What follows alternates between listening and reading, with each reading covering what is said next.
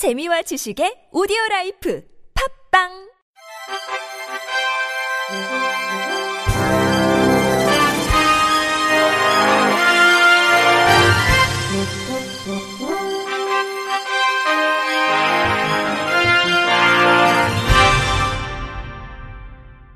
청취자 여러분 안녕하십니까? 8월 24일 목요일 KBS 뉴스입니다. 지난 17일 문재인 정부 출범 100일을 맞아 교육부가 입법 예고한 국가교육회의 설치 및 운영에 관한 규정에 장애인 교육이 누락되자 전국 장애인들이 이를 지적하며 법안 수정을 요구했습니다. 전국 장애인 차별철폐연대와 전국 장애인 부모연대 등 4개 장애인 단체는 어제 오후 서울 여의도 국가교육회의 준비단 앞에서 장애인 교육을 제외한 국가교육회의 설치 운영 규정안 규탄 기자회견을 열고 이같이 밝혔습니다. 장애단체는 한국 사회의 적폐를 청산하겠다는 의지를 보였던 문재인 정부가 17일 입법 예고한 국가교육회의 설치 및 운영에 관한 규정에 주요 심의 조정 내용에 장애인 교육에 대한 내용을 찾아볼 수 없다고 비판했습니다.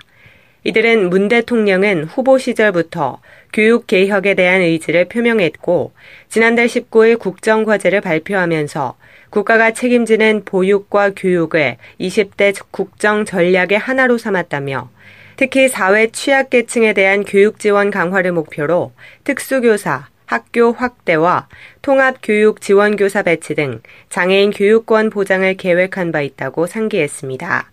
장애단체는 그러나 정작 교육부가 발표한 국가교육회의 주요 내용에는 장애인 교육 내용이 빠졌다며 중장기 국가계획과 교육 재정 확보, 교육기회 보장 방안을 관장하는 국가교육회의가 장애인 교육을 빠뜨렸다는 것은 매우 중대한 문제라고 지적했습니다.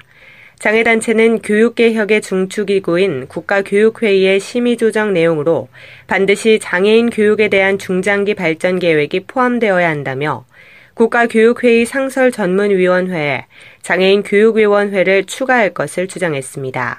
한편 이날 기자회견을 마친 장애인들은 국가교육회의에 방문해 교육부의 입법 예고에 대한 수정 입법 요청 의견서를 제출했습니다.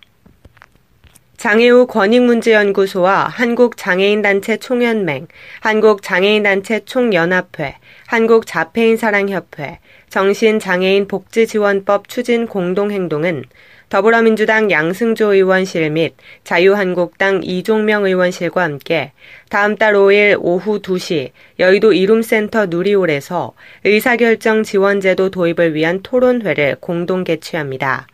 이번 토론회는 지적장애, 자폐성 장애, 정신장애를 포괄하는 정신적 장애인이 헌법에 따라 평등권과 자기결정권을 향유하며 이를 보장하기 위해 발달장애인 지원법과 정신건강복지법 등의 법률에서 의사결정과 의사표현에 필요한 도움을 받을 권리를 명시하고 있음에도 불구하고 아직까지 구체적인 법과 제도가 마련되어 있지 않은 점에 착안해 정신적 장애인의 권리 증진과 인권 보장을 위한 취지로 마련됐습니다.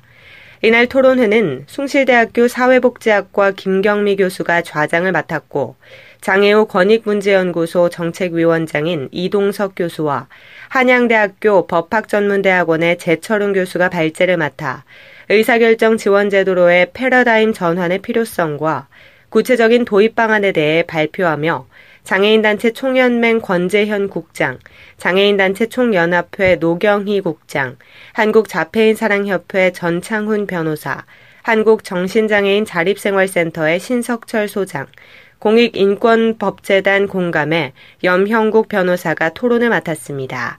주최 측은 이번 토론회를 통해 정신적 장애인의 인권이 보다 충실히 보장될 수 있는 패러다임의 전환이 일어날 수 있기를 기대한다고 전했습니다.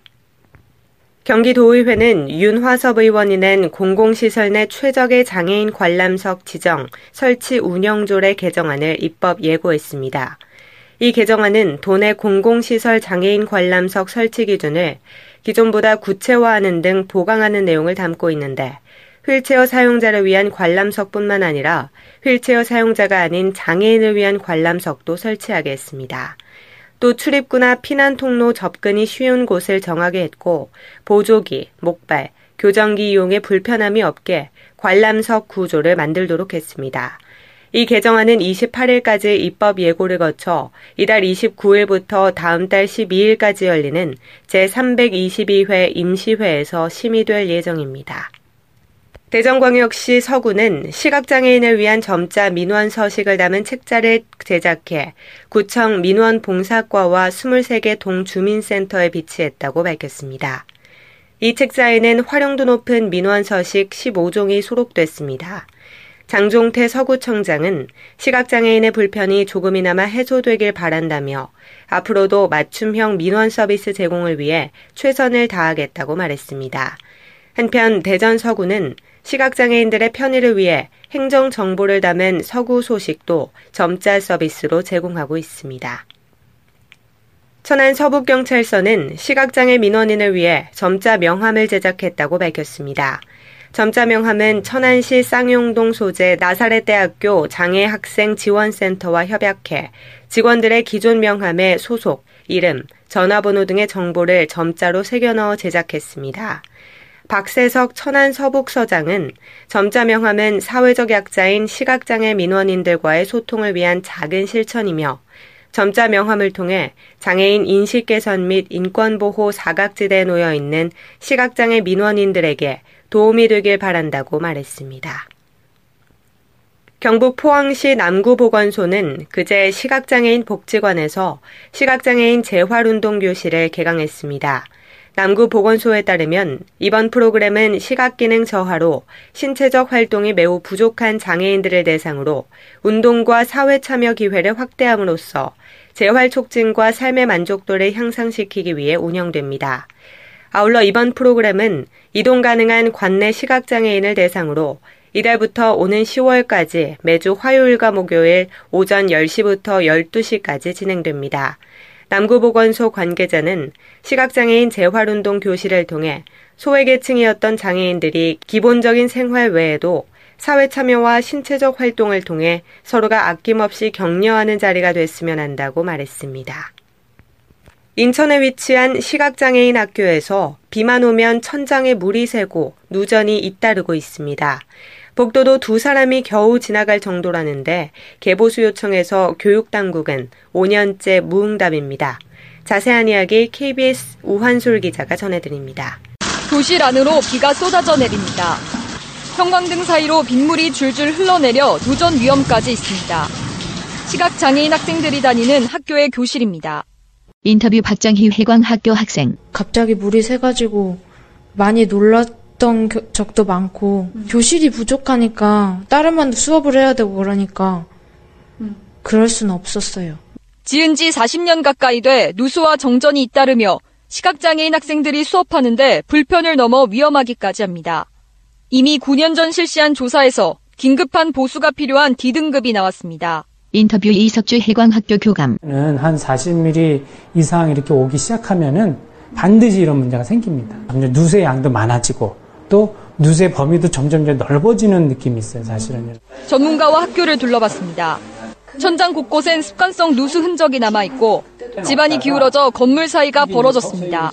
녹취 오상근 한국건축시공학 회장. 너무 두께가 얇죠. 너무 얇으니까 못 견디고 이렇게 비 오고 임시방편으로 물이 새는 곳만 어설프게 덮어놔 곳곳에 틈이 벌어졌습니다. 복도는 학생 두 명이 손을 잡고 걸으면 꽉 찰 정도로 좁습니다. 인천교육청은 5년 전 학교를 개축할 필요가 있다며 교육부에 투용자 심사 계획서를 제출했습니다. 하지만 교육부가 예산 절반을 교육청이 부담토록 하자 사업은 유야무야됐습니다. 녹취 교육청 관계자. 그 당시에는 규정이 맞기 때문에 건축 허가가 드리는 게잘 맞을 거예요. 긴급한 상황이 아닌 경우에는 뭐 법적으로 소급 적용을 당시에는 이제 규정이 맞기 때문에 건축 허가랄지 다 났을 거예요. 긴급한 상황이 아닌 경우에는 법적으로 설비 기준령을 소급 적용을 가능한 한 안 하는 것으로 장애 학생들의 교육권이 예산 타령에 뒷전으로 밀렸습니다. KBS 뉴스 우한솔입니다. 끝으로 날씨입니다. 오늘 전국적으로 내리고 있는 비는 내일은 남부지방을 중심으로 옮겨가겠습니다. 내일 충청도에는 새벽까지, 남부지방에는 오전까지 비가 내리겠으며 제주도에도 가끔 비가 오는 곳이 있겠습니다. 오늘부터 내일 사이 서해상과 남해상에 돌풍과 함께 천둥 번개가 치는 곳이 있겠습니다. 항해나 조업 선박은 유의하셔야겠습니다. 내일 아침 최저 기온은 18도에서 26도, 낮 최고 기온은 28도에서 32도가 되겠습니다. 바다의 물결은 서해와 남해 앞바다에서 0.5에서 1m, 동해 앞바다에서는 0.5에서 1.5m로 일겠습니다. 이상으로 8월 24일 목요일 KBIC 뉴스를 마칩니다. 지금까지 제작의 류창동, 진행의 조소혜였습니다. 고맙습니다. KBIC